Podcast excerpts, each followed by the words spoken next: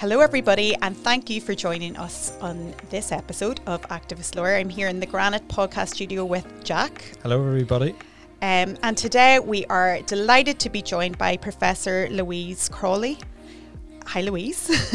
Hi, Sarah. Great to be on. You're joining us from the School of Law at University College Cork, Ireland. So, not in the studio today, but um, we are so grateful to have you take time out of your busy schedule to join us here. Um, so, Louise, just before we get stuck into some of the questions that we're going to cover today, like we ask all of our guests, I suppose, what, um, in terms of your legal journey, what inspired you to become a lawyer, um, to specialise in this area of law, and I suppose to opt for a career in academia? If you could take us through your journey, that would be fantastic. Sure, yeah, and thanks, Sarah, for having me on the show. It's a real pleasure. Um, how did I get to where I am? Well, I suppose I'm in UCC now 21 years, um, but I did begin life as a family law practitioner. So uh, I went to college and studied law. And in my master's, I, the timing was very interesting. So I was doing my master's in law in 1996, 1997, mm-hmm. at the time of the divorce referendum in Ireland and the introduction of the legal remedy of divorce at that time. So for my dissertation, I examined the financial uh, provision made for uh, parties um, having um, applying for a divorce under Irish law and the timing was just um, perfect. So I was the first person to publish in the area. And for my dissertation, I produced four academic articles and contributed two books. So I was getting real value for that work. And I think at that time, I really enjoyed studying. I was always mm-hmm. a very good student and really enjoyed studying law. But when I studied family law um, and the different aspects of family law at undergrad and again at master's level, I was really drawn to the area and then had the opportunity to explore it in more depth in a really timely way with my master's. So I, I definitely had um, a grow for academia at that time. So with publications, whilst I was training to become a, a solicitor, um, uh, was something that really excited me to be able to engage in what was then really contemporary public debate about divorce being introduced to Ireland, which was, you know, such um, a landmark moment for uh, women in Ireland as yeah. well as more broadly, recognising the importance of the law being utilised to support people. So not to see law as mm-hmm. something that was, you know, necessarily punitive or anything like that, but rather as a tool to support an evolving society, to recognising the changing needs of Irish families, you know, the move away from yeah. the, the, strict uh, ideology of the Catholic Church and recognising autonomy. So it was a really exciting time to be able to study that and to have the opportunity to to sh- kind of share my thoughts through academic publications. And so whilst I was training to qualify and I was working in the area of family law when I was uh, training and also the brief period that I was in the office after qualifying. So I, I worked as a solicitor, fully qualified solicitor for about six months. Uh, but during that time, a one year post came up in, in UCC as a lecturer and I got the post and I don't mind telling you that it was, um, you know, it wasn't a difficult decision. I was delighted with it. Yeah. It was a significant pay cut. It also was just a one year contract, having trained for three years, you know, in Blackhall Place. Sure. But there was never a doubt in my mind that that's where I wanted to use my knowledge. And I suppose I, I, I had an awakening then as to the capacity to influence not only law reform, but also public debate as an academic. Um, and so that's kind of where the journey began in academia. And I've never looked back.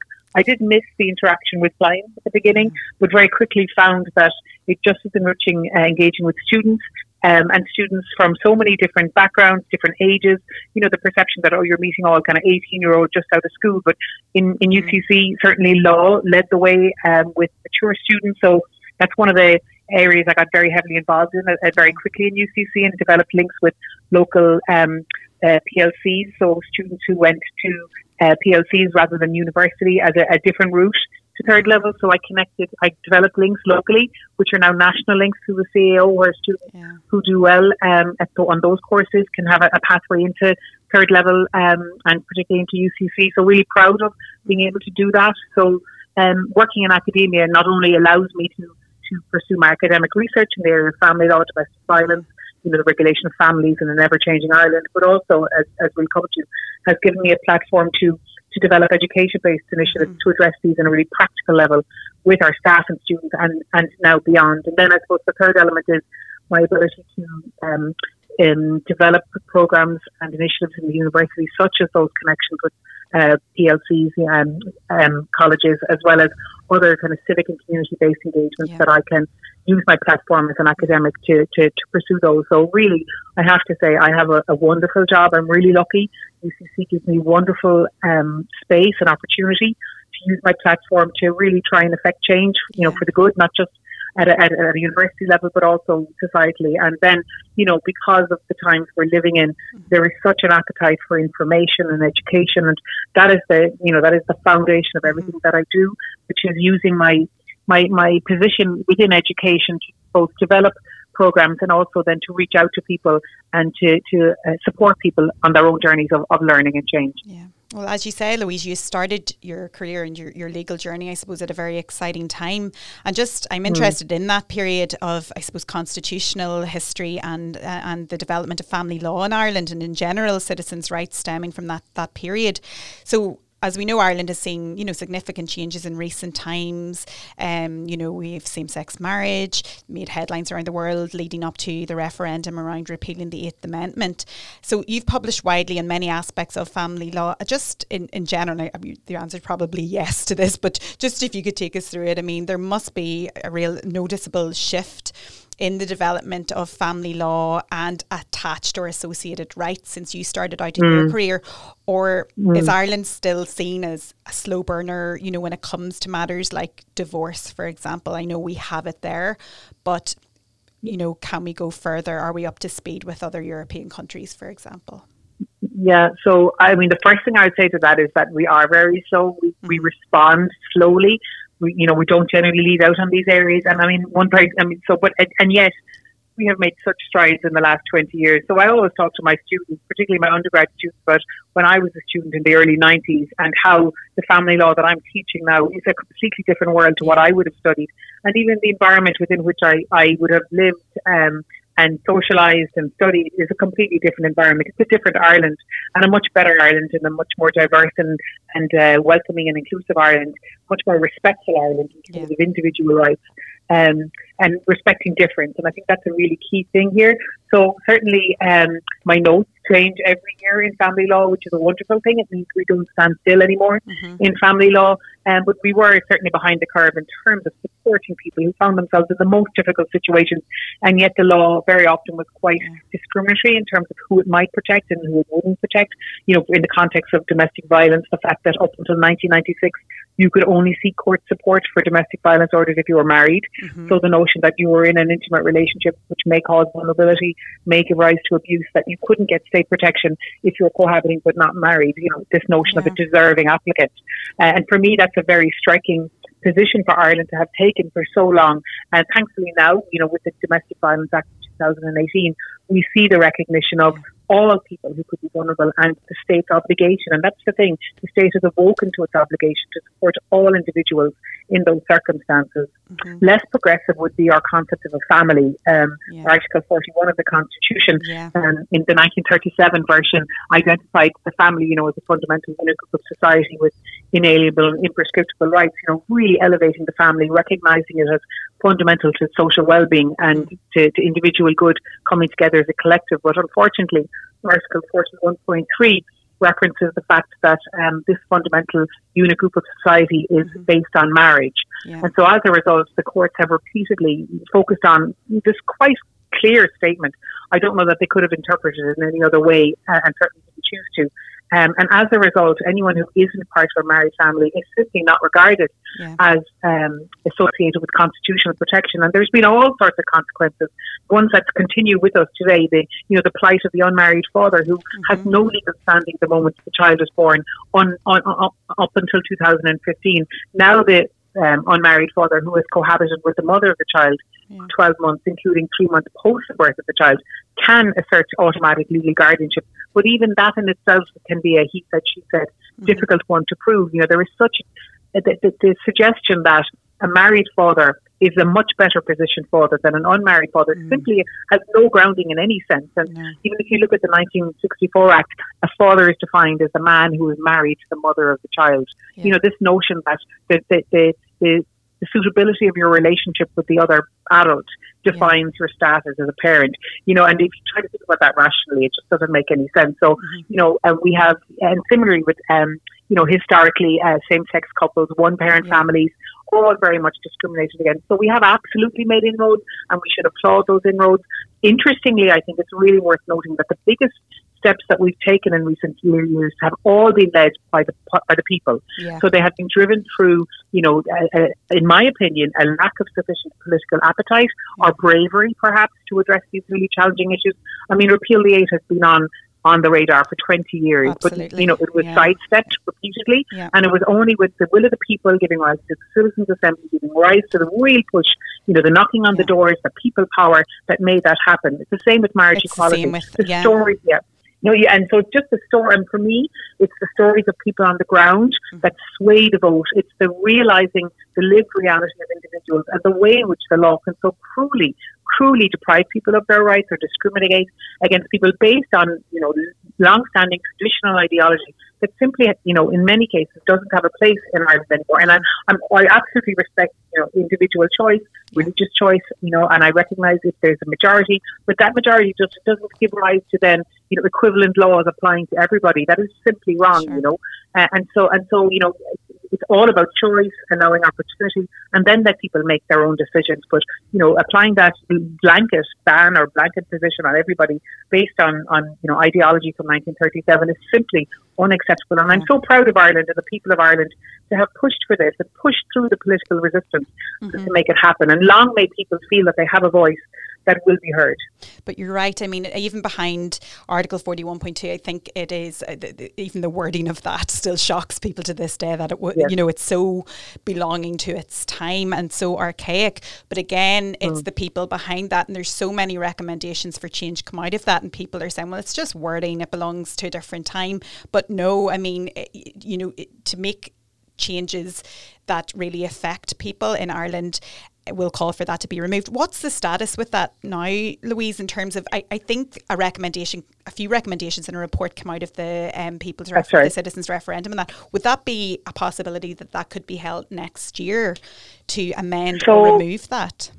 Yeah, so they, they, there was in July of this year, the Citizens Assembly uh, produced a report and they strongly recommended the reform of Article 41 firstly to recognise that it shouldn't be simply the family based on marriage, that in light of Irish society, the multiple family formations, that it no longer is mm-hmm. appropriate to um, to have this hierarchy of families where only constitutional status can apply to married families. In relation to Article 41.2 and the position of the woman in the home, um, I think there was all but 100% unanimous support for that to be addressed. Now, there, the, the issue and the issue that we faced in 2019 when we looked at having the referendum, which was eventually dropped on this issue, is how do we reword it? And that's the real challenge. So, mm-hmm. I mean, there is an argument for deleting it entirely, that it has no place anymore. You know, I, I, I would feel that is perhaps um, very appropriate on one level. I mean, it's so gender based and so inappropriate and you know acknowledging the woman's duties in the home, quote mm. unquote, and you know, and the, the and, and, and yet it's so meaningless because it talks about a woman should not, by economic necessity, be forced to work outside the home mm-hmm. to the neglect of her duties. And yet, what does a woman receive if she is working in the home to support that decision? So yeah. for me, it's words and very little else because women have tried to rely upon it historically in the courts, and it has not been um, recognised as giving them a right that is justiciable. So, you know, it is quite weak as regards its substance. Mm-hmm. However, at the same time, I think that the incredible contribution that people, and I say that gender neutral specifically, that people make in the home, mm-hmm. the, the contribution they make to whether they're married or unmarried, by the way, the contribution that they make, whether it's carers for elderly people, for young people, for people with disabilities, um, that that is a hugely important fabric of Irish society. Mm-hmm. And there there is a need for that not to be ignored. And there is something symbolic about recognising in the Constitution, but a big caveat. I think we need to be very careful what we use the Constitution for. And if we have words in the Constitution, they have to have meaning and they have to be intended. Sure. So I don't know that maintaining in the Constitution is necessary for people to be recognised uh, symbolically or otherwise or mm-hmm. financially uh, as regards what they do for Irish people individually and as a collective society. I, I, struggle with putting it in the Constitution as you know being thought to be the only way or the, the, the most appropriate way to recognise that. I don't think that's necessary, and I don't think it should necessarily be maintained in the Constitution simply because that's where it began. But if it is maintained in the Constitution, it needs to be gender neutral. It needs to sure. recognise that it's more than a mother caring for her child. But equally, then we need to be very cautious that if we're recognising the fact of carers or the rights of carers, we need to make sure that we're not creating a new hierarchy where the rights of carers may, in some instances, supersede the rights of those for, who are being cared. So just in certain circumstances, that might be very dangerous. So the wording is so important. Yeah. And I understand that's why ultimately that part of the referendum in 2019 was dropped because of the, at the time, they simply couldn't come up with the best new version. So that's an ongoing conversation. I'm not quite sure what that will look like, but certainly as regards Article 41 and the limited reference to the family, yeah. we need to move towards the Article 8 of the European Convention Human Rights approach, which recognises the, the function of the of the, the relationship in question rather than the form. Mm-hmm. Because if we're only looking at the form, so you walk up an aisle and you get married, so suddenly you are presumed to be the superior family formation with all of the associated rights. And for me, that doesn't, one doesn't follow the other. And, and then the negative implication of that, where those who don't walk up the aisle are a less than family equally, that's just insulting. So how we, how we, how we resolve that, I don't have all the answers, but what we're doing right now isn't working as far as I'm concerned. Absolutely. And stemming on for that, I suppose we're looking at how the law changes constitutionally and legislatively, but in terms of societal change in attitude mm. in Ireland, how is that reflected in your opinion, or whether I don't know whether your research really looks into that in terms of, for example, you know, domestic violence within the home, whether it's between a mm. married mm. couple or not you know, there is a sense that people always, you know, looked at it as a, a private matter, something not to intervene mm. in. How do you think, for example, domestic violence, um, people are protected? Can the law do more in Ireland? Is this something that still needs further work as we kind of witness mm. change, mm. um, historical change when it comes to family law and associated rights? Yeah, so I think that traditionally the law, along with society and culture in Ireland, have kept uh, intimate partner abuse, particularly in the home, very private. Um, and you know there is there, there is a school of thought that would say, "Oh, that's because we respect the privacy and the autonomy of the family, and it's yes. not to be involved." But we're fooling no one when we say things like that. And I think that so long as you keep the veil over the, the, the, the, activities of people within the home, you are ultimately protecting perpetrators and you are giving them the opportunity to continue to perpetrate and escalate their behaviour and failing to protect the most vulnerable. And if the law is to serve any purpose in society, it has to begin with mm. protecting the most vulnerable in our society, whether they're children, whether they're abused partners, whoever they may be. So as far as I'm concerned, for change to happen, we need well in Ireland we typically lead with uh, eventually admitting to a, a problem or a, a, situation that needs to be addressed, followed by public debate, followed by the law. So it mm-hmm. takes a while. It's like we almost have to warm up to it. We need to challenge the, the too often absolutely entrenched views, you know, such as oh that's none of our business. They're a married family, or you know that they're a mar- so this that or the other, and and then eventually we might get to legal change and and and and and when we do get to legal change, I suppose the one benefit of of the, the slower nature of Irish evolution of law is that we can reflect on the experiences of other jurisdictions. Yeah. And when we do that, we can do that very well because we learn from what they've done and what has worked for them. And we could do that a bit more. We could look perhaps further afield and be a bit more creative about our legislative responses. You know, I suppose there is caution typically in Irish remedies being developed, but I think that we have more of an appetite now for more creative approaches now that we've seen the way in which um, law can impact. So I was yeah. talking about law as a social tool, and, and, and law can be used as a kind of a preemptive social tool that it can encourage behavioural change. Mm-hmm. But I think at the moment in Ireland, if you were to gauge the way in which we've evolved, um, um, for domestic violence, for example. So we have now developed our laws with the 2018 Act. But to be honest, that was very much pushed by the Istanbul Convention and our yes. obligations under the Istanbul Convention. And I welcome that because I don't know that we would have been so progressive um, had we been left to our own devices. Mm-hmm. Um, and with that has come a destigmatization of uh, domestic and intimate partner abuse. In other words, that people are now more likely to come forward. Um, they are welcomed and supported more than they were. I'm not saying they're always welcome and supported, but there is greater visibility of the issue. There's greater recognition of the prevalence of it, and also, yeah. from my point of view, from my work, a realization that just because you're not directly involved, it doesn't mean that you don't have a role to play. And as I always say to my students, if you see something or you're aware of from some behavior and you've nothing to do with it, you're not either the mm-hmm. victim or the perpetrator, but you see it and you do nothing about it, well, as far as I'm concerned, you're part of the, problem. Of the problem. And I think yeah. it, you are. And there's a growing recognition that we all have a role to play. And really, in terms of culture, for me, one of the most important things that we need to do is we need to cultivate that sense of personal responsibility for the well-being of others and our capacity to influence what is perceived to be acceptable behavior. Yeah. So we shouldn't just follow what seems to be acceptable, actually demand a certain level of respect, yeah. demand a certain type of behavior, and, you know, say zero tolerance of all forms of abuse. And that has to come from the ground up. That mm-hmm. has to be a shared a shared desire and a shared demand because until we do that, so much unacceptable behavior would be regarded simply as a social norm and would be almost become part of normal existence in you know in terms of perception. And yeah. so long as we stay silent, that will just that creep will continue. So the law certainly brings the headlines and brings our attention to it, but it's about actually those conversations that people have you know, in their own circles, with their peers, with their families. And because you never know who you're talking to, you never know who's in the circle of people in your room. I mean, if there's 10 students in front of me, I'm pretty sure that at least one of them is either currently or has been in, in an abusive relationship. Yeah. And perhaps one perpetrator in the room, maybe, mm-hmm. maybe you need a bit more for one perpetrator to be in every room. But um, certainly this is so prevalent that, you know, if you're having these conversations, you don't know how people are hearing them, what experiences they have or are currently having. And so I think that if we can have more of these conversations that are educated and informed and people realize the role that they have to play, and um, that is huge. That's as important, if not more important, than the legal structures being in place. Yeah, really interesting. And that really leads us nicely into our next section. You spoke about your um, work giving you a platform to make change, and you have made ma- monumental strides in terms of the next the next issue that we're going to talk about.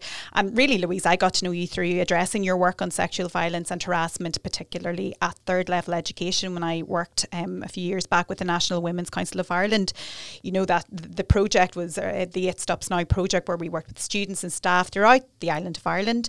Um, however, you in in University College Cork and your colleagues work towards achieving a zero tolerance approach against sexual violence, not only on your campus but by creating, I suppose, a blueprint that could be used widely to address the issue, the bystander. And you, have spoken a little bit about it there in a general sense in terms of all levels of abuse.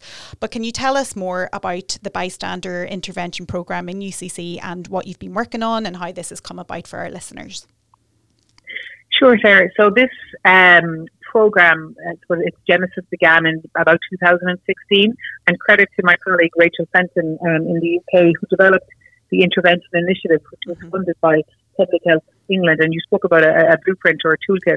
Rachel developed a toolkit for third level institutions in, in in the UK. So I met with Rachel back in 2016. I was really interested interested in developing something similar in the Irish context. So Rachel came to UCC and we had um, we had an open session and then we also had sort of a workshop about what we could do. And she's incredibly generous and said, you know, you can use this and create your own version of it. So mm-hmm. we did modify it quite a bit and we had two years of a pilot with um, first law students in 2016 and then in 2017 with first year law students, first year nursing and midwifery, and then undergrad students from the Applied School of Applied Psychology. And the program, in essence, is uh, to put it simply, it does two things.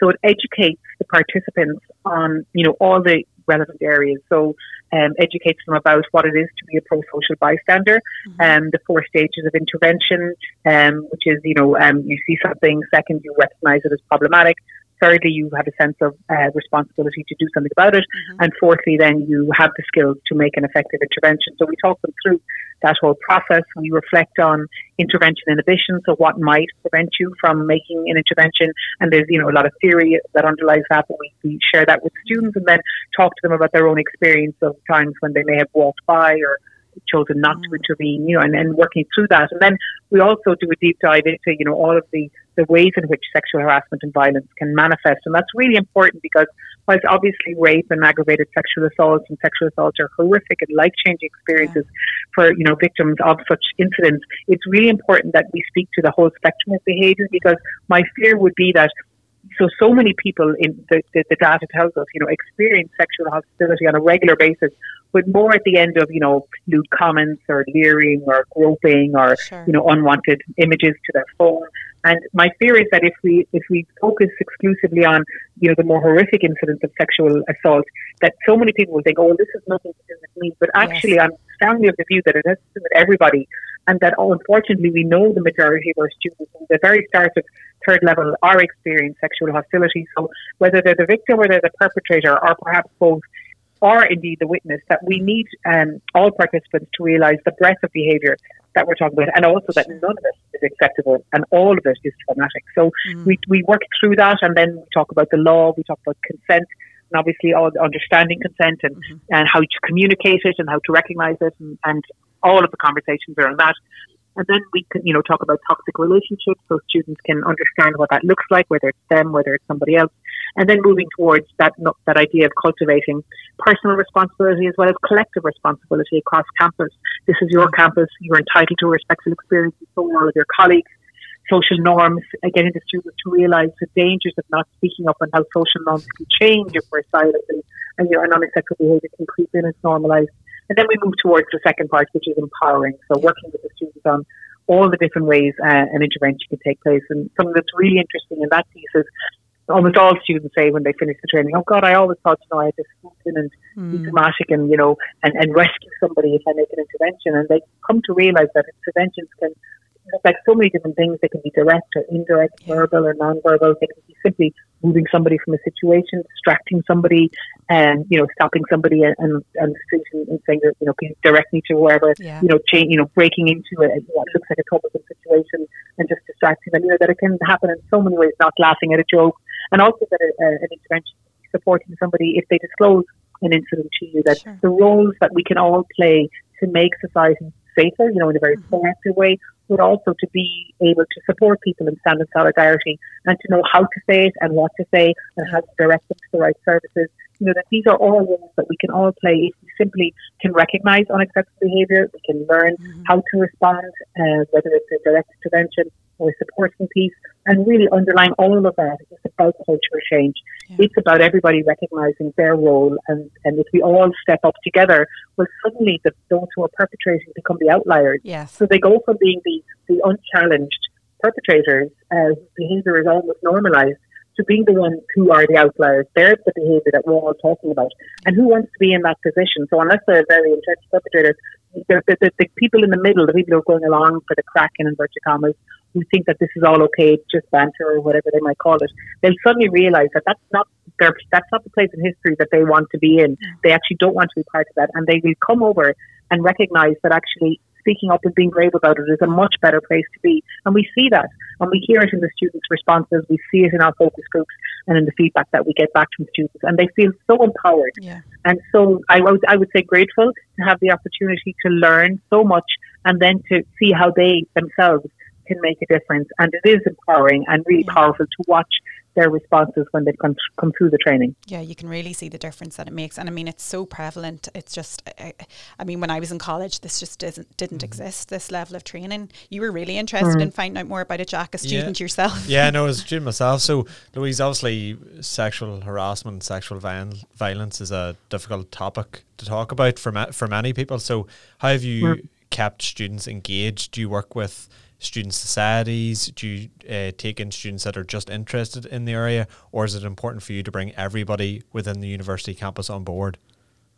Yeah, so I mean, in my ideal world, nobody would get into UCC until they had started the training because for me, it really asserts our position as a university and as a campus that, you know, a, a basic ground rule is respect for everyone and understanding what unacceptable behavior looks like, but also being empowered to know that you can recognize it and that you can make a difference. And I think that um, if everybody takes the training, it gives rise to conversations right across the board, and that shared ownership of the capacity for change. But I suppose to answer your question directly, Jack, recruiting students is a bit of a challenge. So, you know, we always have the students who are interested, want to learn more, see them each and sign up immediately. Um, so we do now have compulsory training for first years, which is a shorter sort of introductory guide to bystander. So all of those key messages that I mentioned are included in that, and that's very so it's a recorded piece and it's very uh, student led. So I had students involved who completed the training, um, sharing their experience, sharing their learning, as well as you know some narrative from me. But as regards engaging with students, so this is you know a big part of our work.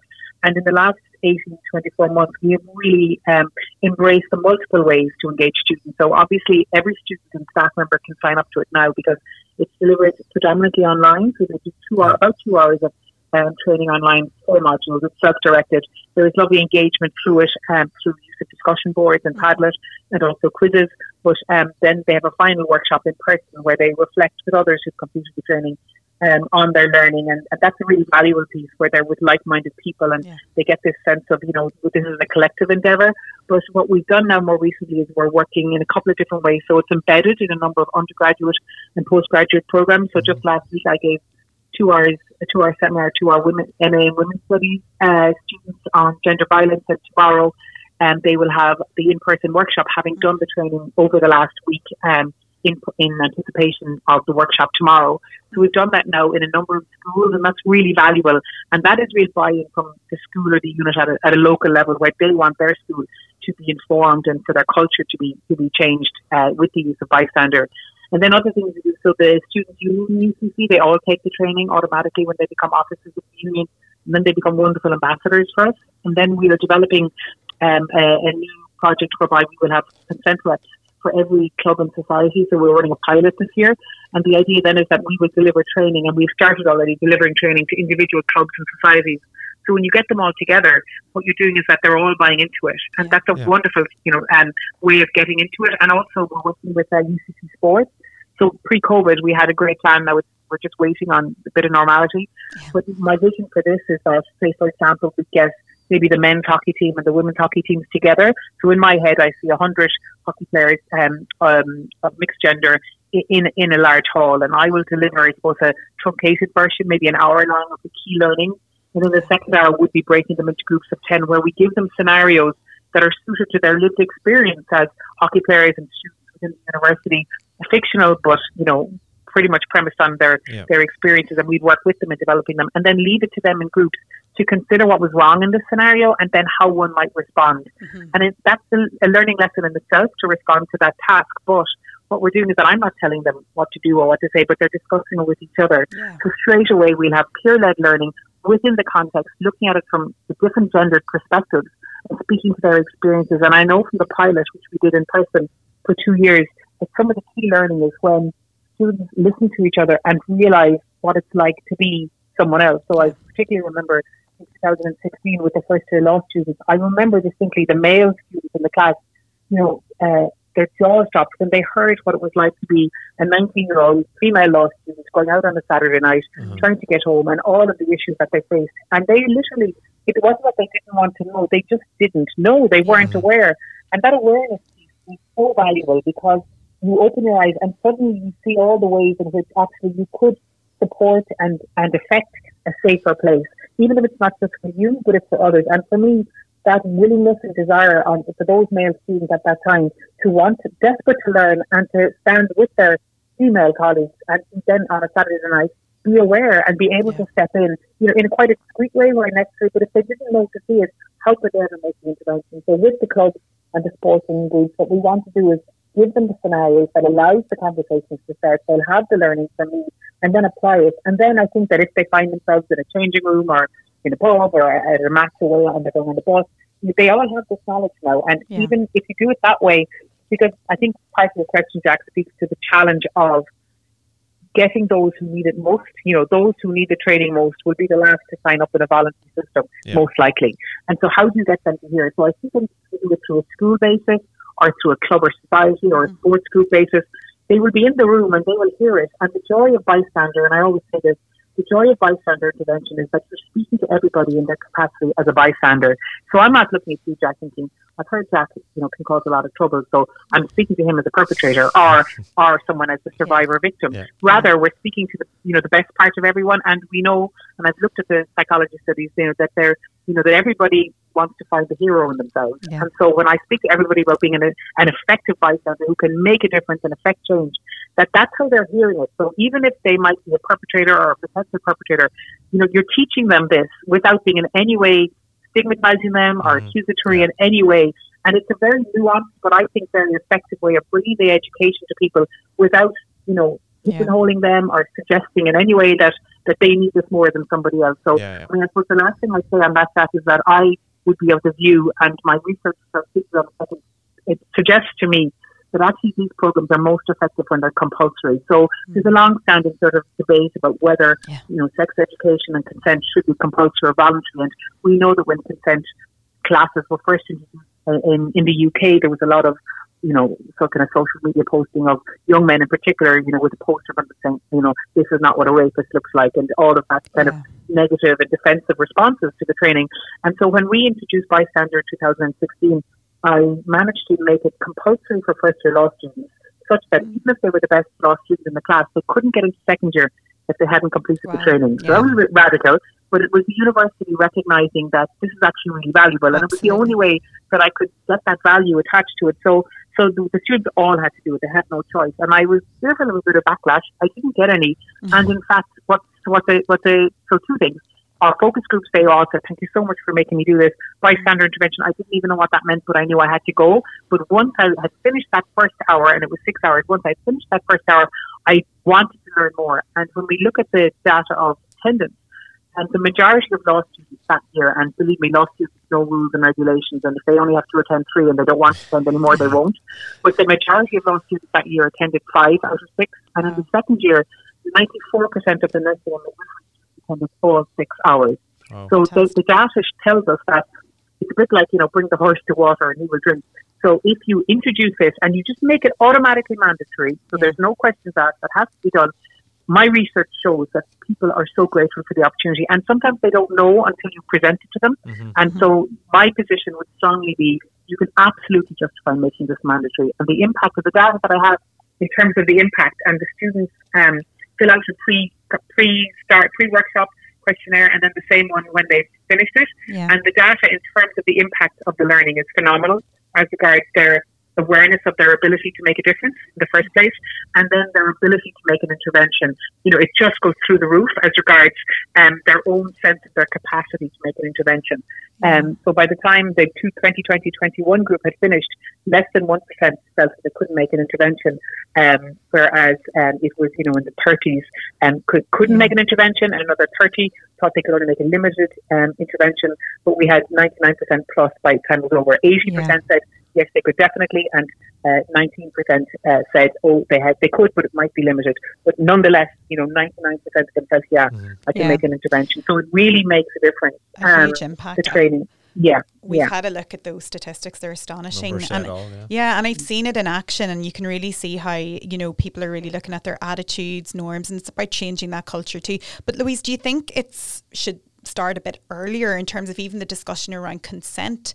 What's the feeling yeah. about bringing it in, bringing this conversation into secondary level education? I've only ever experienced it at third level. Would that yeah, make so, sense?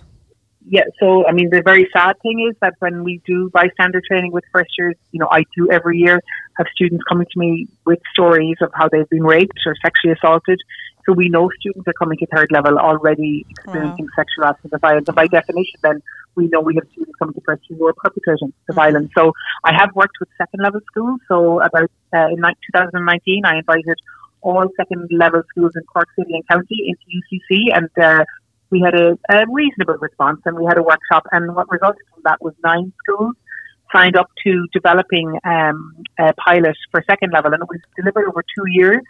Um, so it was basically the bystander training, but mo- every slide modified and training the teachers to facilitate in their classroom. So it was delivered generally to TUL students, some particular students, and it was hugely well received.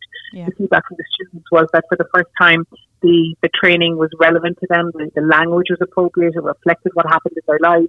So really, really powerful. Um, you know, very limited resources. So I don't have a huge amount of data on it, but just yeah. um, recently I have looked for funding um, for a new pilot. So again, I had well, I had started off with eight schools signing up, but the word is getting out. So I've had um, communications from schools in Galway, Kilkenny, Dublin, who want to come on board to this pilot. Mm. So my vision is to create six 10-minute recordings of six of the key messages in Bystander, and then develop um, an instruction manual with teachers and um, as we develop the pilot, whereby they will then, for six 40-minute classes, deliver those six messages. So the 10 minutes will play, and then they will facilitate a workshop with their students. Yeah. So we're working on that at the moment, and um, I, I, really feel that it is so badly needed at second level. I know that there are also there's a lot of work being done in Cork on consent. So my colleague Margot Noonan, who is a staff in sexual assault trauma unit um, practitioner here in Cork, is just a phenomenal woman and a phenomenal worker in this area. And she delivers consent classes to schools right across the city. Fantastic. So there's a real appetite for it at second there level. to be, um, yeah yeah, and it's so badly needed. I have teenagers myself, and they have consent coming out their ears, but you know, I know from talking to them and, and what they see on their phones and the, the, you know the type of behaviour that they're exposed to that it is badly needed. And yet there's an appetite for it because I know from the, the pilot that we did do with second level, yeah. the teachers come back and they say they, the students really want to talk about this. And so it's about developing programs that give them a safe space and the language to talk yeah, about it so that they can leave the classroom and be able to engage and ask the right questions and call out behaviour that's not acceptable, you know, and feel that they have a right to do so and hopefully eventually almost a sense of obligation to do so too, insofar as they can and insofar as it's safe for them to do so. I suppose on that too, Sarah, you know, we need to start thinking about how we speak to younger people in primary school about consent Absolutely. and respect in their own space. And I, I've spoken at primary school level conferences about this. Mm-hmm. And honestly, some of the stories that I heard from principals about the type of behaviour that's happening even at primary level, you know, it really is a wake up call yeah. for the importance of the of the conversation. And I know people say well, are conversations people should be having in their homes, but we can't rely on that. And no. I feel strongly as an educator that you know we are uniquely positioned to develop programs, age appropriate, mm-hmm. and to support the delivery of them. And I really feel that that's something that we ought to do, yeah. and the state needs to support it too in terms of funding, because you know every day we don't invest in this properly, sure. people are being sexually assaulted and harassed. And, you know, we have to make a difference. And education, as far as I'm concerned, is the, the start of everything. And if we educate people and they realize, you know, what is going on, what's not acceptable, and what they can do, you know, individually and collectively, I think that would make a huge change. And we see in UCC that it does make a change. So we have the data to show that it works. Um, equally, the consent workshops are so crucial, you know, and yeah. these two programs are really complementary and they, they have a role in working together to ensure that you know that, that interpersonal relationship space is really uh, well understood as about consent, but then also that broader social responsibility, which is so sure. important because that's what speaks to the norms and that's what what establishes what's acceptable. And, and through that, then we recognise consent and we understand it better. Yeah. Well, I'm sure anyone involved in it would, you know, have their eyes wide open. But as you said, it's absolutely crucial, and I hope going forward that you know schools become involved, sign up to any programs. But as you said, we need funding. Mm. Fund, it needs to come from mm. a national funding strategy. But um, yeah. look, that's it's fantastic. I'm so glad that I got to be a part of it a little bit. But I love to hear how it's rolling out, and it really has taken legs. So well done to you and all of your colleagues um, in Cork around that. So I suppose do you Yeah, so um obviously the work that you're doing is incredible. So one question that I had was how do you combine campaigning for this zero this zero culture sorry, zero tolerance culture um on campus for sexual harassment, sexual violence and then how do you combine that with your day to day academic work and legal work? How do, how do you juggle all of those things? I could do I could do the lie down there. To be honest, but um, I'm just thinking. Yeah. yeah, yeah. So it is just um, just long hours. It's mm. you know mm. I, I, my work is never done. It sounds a bit dramatic, but literally my work is never done. So obviously it is a whole lot of juggling. Um, it um, the days are long, um, but you know, and, and, and more and more. I mean, it's wonderful that the, that the issue is becoming so high profile. Um, but the, the result of that is that you know every other day I'm like so. Last night I was speaking at a conference at half past seven, um, mm-hmm. uh, you know, and last Saturday I was speaking at a conference, um, and all on gender based violence. Mm-hmm. you know, from all the different perspectives. So my perspective as an academic in this area, my perspective as a, an advocate campaigner, and my perspective as an educator and someone who creates programs, and then you know, and then in the political context, so yeah. I've spoken at Labour, I, I don't have any political allegiance, but I've spoken at a Labour conference in the last four weeks, I've spoken at a Green Party one, and it's really brilliant to have the opportunity and the platform to be able to raise this at all those different levels, so whether it's in schools, whether it's politically, whether it's in terms of advocacy and NGOs, um, working with student societies and UCC and spreading the message, which, you know, that, that the, the message is the same all the time, but there are so many different avenues, so many different people who need to hear it. So it just means that the work is, is, is kind of relentless, but in a really good way, yeah. because the busier I am, it means the more people I'm reaching. But yeah, I still have my full time job as a professor of law in the law school, and I led out basically on our successful Athena Swan application, which was for 18 months' work, which you know was a huge piece of work that I was so glad to be successful on. But you know, another really important piece of work in terms of gender equality and the intersectionality issues, you know, that, that we face in in having a fairer um, workplace um, in the law school in UCC. So that was brilliant. But again, you know, I suppose the appetite for affecting change, and it's almost um, uh, it's almost like an addiction of sorts, and that you know wherever I can see a Yeah. gap that I can that I can be heard, Oh. you know, you kind Oh. of drawn to it. So um, yeah, occasionally I take a breath, but um, in the meantime, you know, it is hard going, but the results are just so powerful and, and really Yeah. you know phenomenally heartwarming that I can that I can be that voice, and then of Yeah. course empowering other people to be the voice. So you know, we work with students to be bystander ambassadors within the within the UCC as well as staff colleagues who are bystander ambassadors, and then you know, just being able to share the bystander training, which we do free classes, you know, to any student They have our program, and we I give them training on becoming facilitators within their own institutions. Again, all complementary because the essence of this work, as far as I'm concerned, reflecting Rachel Fenton's um, generosity when I first started this work, is about sharing. So this anyone who takes this training, I will happily give it to them and support them in rolling it out. So, you know, I'm not the only voice on this, um, and I want other people to stand up and be, you know, bystander ambassadors right across the sector and beyond the third level sector in Ireland. Because, as I say, there are so many people who need to hear this and so many sectors that we need to reach that the, the more people who can, you know, um, I suppose be experts in this and Yeah. to, to, to share the knowledge, it's really crucial. So, yeah. So, Yeah. yeah, busy, busy, busy, but um, Busy, busy's an understatement. yeah, Um, but when you make inroads, it makes it easier, I guess. Absolutely. And I mean, obviously, you can see results. And when you're speaking about your work, it's clear that you're extremely passionate. So the next question kind of al- almost has been answered. But just in your opinion, Louise, how important is it that we use law? I mean, we've had so many different people on this show, which has been fantastic, and they've all given their own opinions on it. But just with your area of work, how can we really use law as an effective tool for change? And how important is it to you, um, you know, to become engaged and to use activism as a way to create real and lasting change? I mean, you've seen results yourself. And just for any listeners who would like to follow in your footsteps, what advice would you have for them? Yeah, so I mean, it, it, it kind of starts and ends with the law because the law sets the parameters of what's acceptable in society and where the obligations lie as regards, uh, you know, who, who protecting others and the role of the state, and then all of our obligations to each other within society. So the law is, has to be informed and it has to be um, contemporary and it has to reflect the needs of individuals, but also the needs of society. So you know, the law is crucial in shaping how we act and how we are expected to act. But you know, I really believe that um, good law can only come from lived experiences and respond to Yeah. the needs. So consultation and engagement with individuals and with society, and obviously because of the nature of things, with those who who have a voice to to share experiences. So whether you research and, and gather the data on lived experiences, but also speak to the need for change and do so in an informed way that you can reflect on the experiences of other jurisdictions and, and the learning from their legal frameworks and structures. Um, but activism, I think, in Ireland has shown to be so powerful, Yeah. um, i- i- particularly in a society where change has been challenging, where change can give rise to kind of being ostracised or isolated for being a different voice too long in Ireland.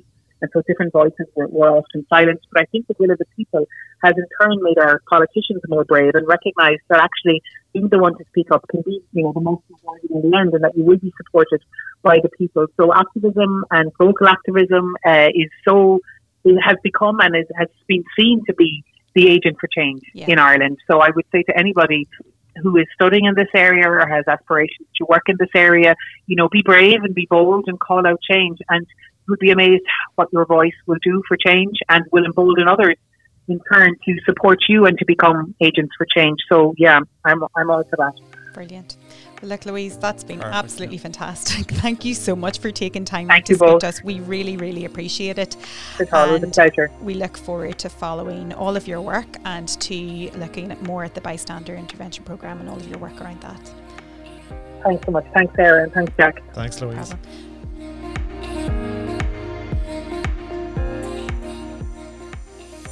This podcast was recorded in Granite Podcast Studio. Interested in starting up your own podcast but don't know how? Granite Podcast Studio can help. Record your podcast in our state of the art studio, which is based in the heart of Newry City. Our studio has cutting edge and user friendly technology and can seat up to four people. We also provide an editing service our team using your guidance and editing notes to provide you with a flawless finished product, leaving your listeners wanting more. For more information on how you can get started, visit www.granitepodcaststudio.com.